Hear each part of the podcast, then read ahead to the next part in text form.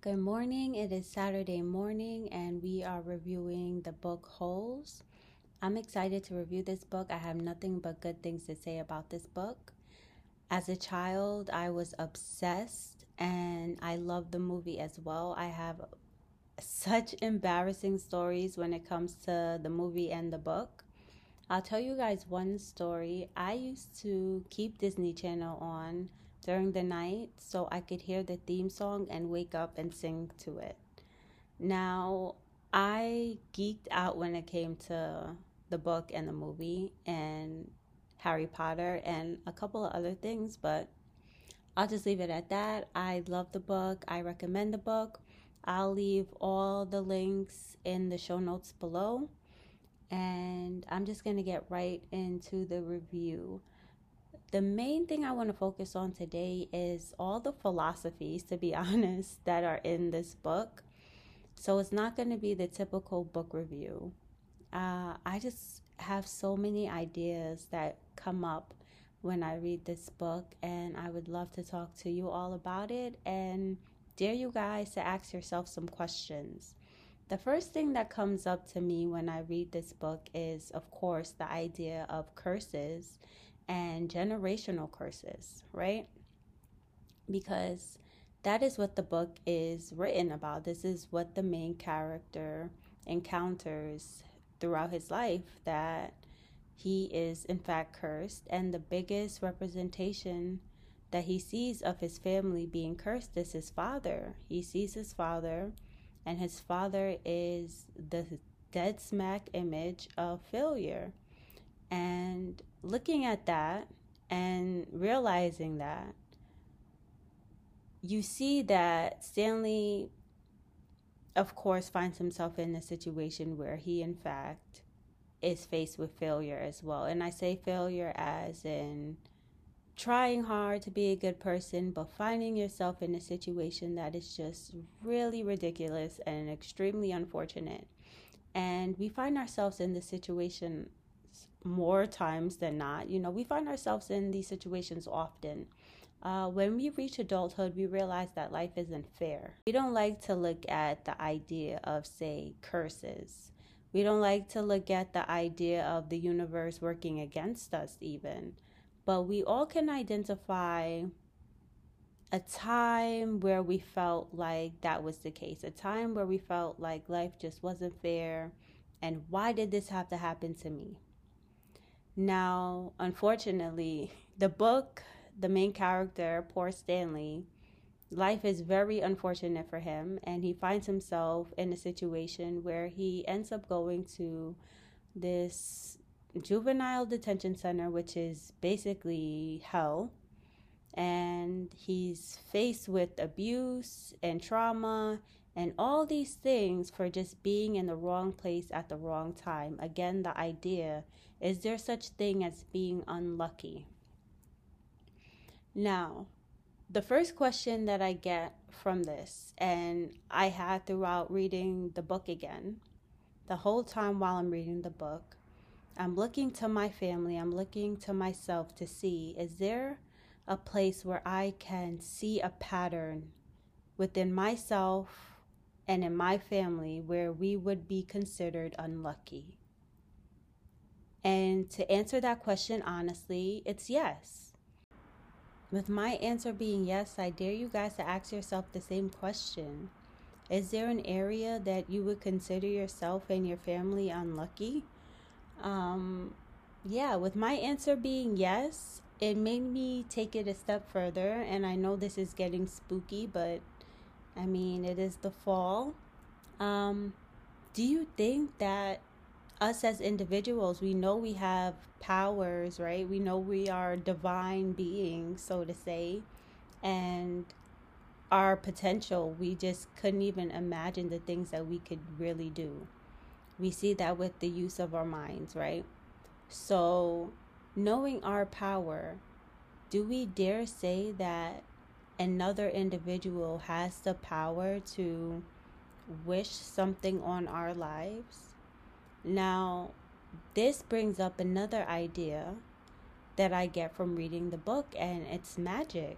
And in the book, it refers to magic and mysticism several times. It talks about the gypsies and it talks about Madame Zeroni and him going to him to make a major decision in his life. Now, a lot of these things that are talked about in the book, we look at today as a society as hocus pocus.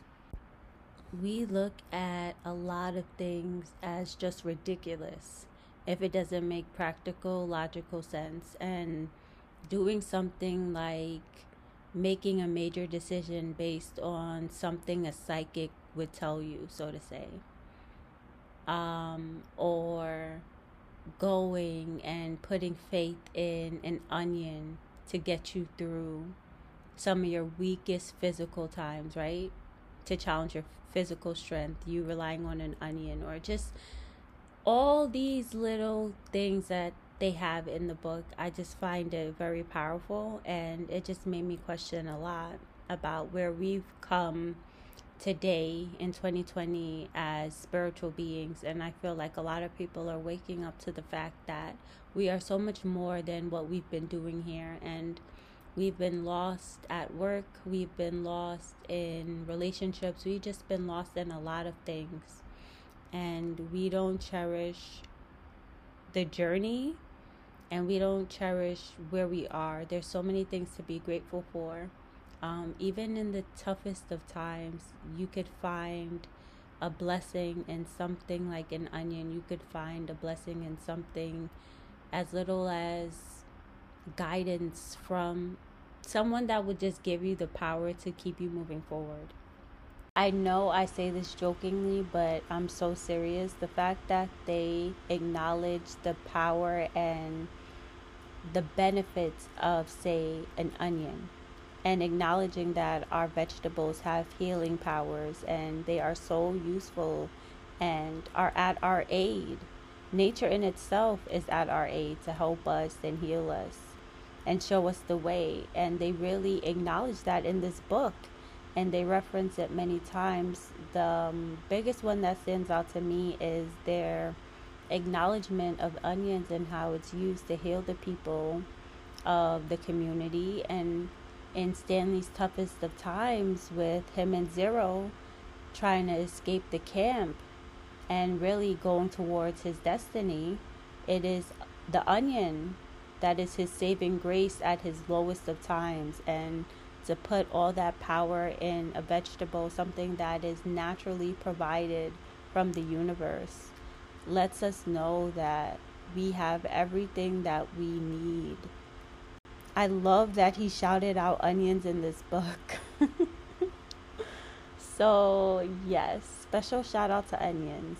The next part that I want to talk about in this book is the part of the book where he finds out that Zero is, uh oh, in fact, the reason why he is at the camp. Now, the irony of all of that, because Zero has shown himself and proved himself to be his dearest and truest friend throughout his hardest times, right? And to find out that he is the reason why he is experiencing all of this. The irony in that as well. And again, acknowledging that whole idea that he's cursed.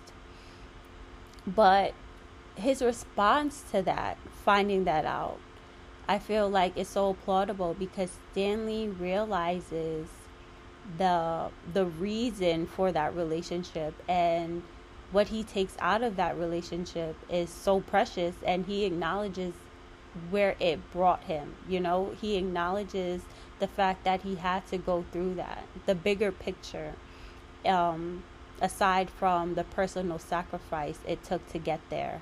And that is hard to do, especially in situations that we find ourselves in, in our personal situations where life just seems so unfair to us. And sometimes it may not be our fault but having to endure that pain anyway and go through it as a, say a sacrificial lamb for a bigger cause a bigger picture a bigger purpose i feel like we all find ourselves in a situation like that sometime in our life and to be able to continue on is applaudable, is courageous, and are traits of truly the people that succeed.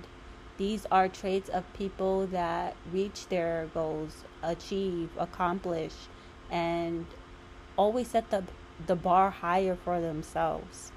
Um, and it acknowledges that in the book that sometimes getting where you have to go does require pain and sacrifice and endurance. And that's one of the biggest things that Stanley had to have and Zero had to have. And the relationship between those two, back to karmic ties, Stanley being able to see the strength in Zero and Zero giving him this hope that life isn't all that bad, you know, seeing what Zero had to go through in his life is almost a hope for him in a a pitying way because he looks at Zero and he sees that wow, life could be so much worse. I know that sounds horrible, but let's just be honest right here too. Ask yourselves that question because we tend to feel better knowing that we are not alone. You know, we are not the only ones that have to go through this. And it's in those times that we find our biggest bonds in our pains, the people that are there for us when we're at our lowest. You know, we appreciate those people so much more because honestly, the rest is all very easy. This Egyptian lady, Madame Zeroni, we have to talk about her because she really makes the book, right? And what she represents to me is karma, this idea of karma and what is it? She also speaks on the power that we hold as individuals and are we able to tell somebody something, right? And make it so. Can it be that our word is our bond and that we have to act on that? Is that included in a universal law? Now, I know the power of writing, and oh, I guess we all know the power of writing, right? That's why there's such thing as a contractual agreement, something about having your signature, right? So we know the power of that. But what speaks to the power of the word? Um, we know the importance of that as well. We see that in our religious texts, um, the power of the word. But it's something that is lost on us now. And this book really mentions it and brings it up because it is the word that bonded them to this curse because his relative did not honor that bond is the reason why generations have suffered. Um, that says a lot to me. That's a lot to take in for me. Uh, but it gives us this hope at the same time and this idea again of another universal law, which is cause and effect. And that although life can be unfair sometimes, and that us as individuals all have this ability, this divine power, right? And we could do with it as we will. We may want to keep in mind that there is such thing as cause and effect and karma. That what you reap is what you sow, or what you give is what you get. And that humbles us to want to do the right thing by others. And it, it humbles us to keep to keep our promises and do our best to keep our promises. So the fact that Stanley had to redeem his family by honoring that bond that his ancestor so long ago made to this Egyptian lady is wow. It's just a powerful message and this book oh wow. Shout outs to the writers. I'm so inspired when i read and I love doing this book review. And this is why I want to continue doing this book review because I don't know, you just get so much out of books. And I got so much out of this book. It really opens up the imagination and it helps me create, especially me writing books now, reading them and talking about them with you guys, it just opens up a whole can of worms. And I'm excited to get my books out to you guys and be able to express that part of myself with you guys. So, this is Holes by Louis Sachar. I hope you guys get the book. I highly recommend it. And feel free to tell me what you think about the book as well. I'm going to leave all the links below to get the book as well as to get my book. It's called Every Little Living Thing and it's out in Amazon. It's free on Kindle, so catch that for a limited time. It's out on Apple and it will soon be out on Barnes and Noble. And I will be announcing a new release to the children's series next week, so stay tuned for that. And I'm excited. There's just a lot of things going, and I feel positive about it. Uh, life is pretty good. I love the fall, and I love what the fall represents. And right now, to me, what the fall represents is that one last harvest before, you know, winter time. And that whole idea of being able to adjust and go through the hard parts and understanding that after winter doesn't come winter. That there's an ebb and flow to life and there's a cycle and the hard times they don't stay forever, you know? So just looking at life like that and finding purpose has been so important to me. So, I am going to speak to you guys next week. We will be reviewing Think and Grow Rich by Napoleon Hill. So, get that book. Uh, I will be also next week letting you guys know about the next set of books we will be reading. I know I have Empath on the list by Judy Dyer. I hope I didn't butcher her name, but she's on the list. I love that book. I recently just finished that book, and that book is amazing. But first, I want to read Think and Grow Rich by Napoleon Hill because I have a lot of questions when it comes to that book. Honestly, it was a book I read because it was recommended by Bob Proctor. And at first, I didn't take to the book, but recently, in the latter part of my 20s, it really hits off for me. It really resonates with me, and I hope it could help you guys out. It's a book that empowers you to think big and get rich. So I hope it will benefit you. And I love you, and I can't wait to review that one with you guys. I hope you like this one. I hope you get the book, and I will speak to you guys next time. Bye.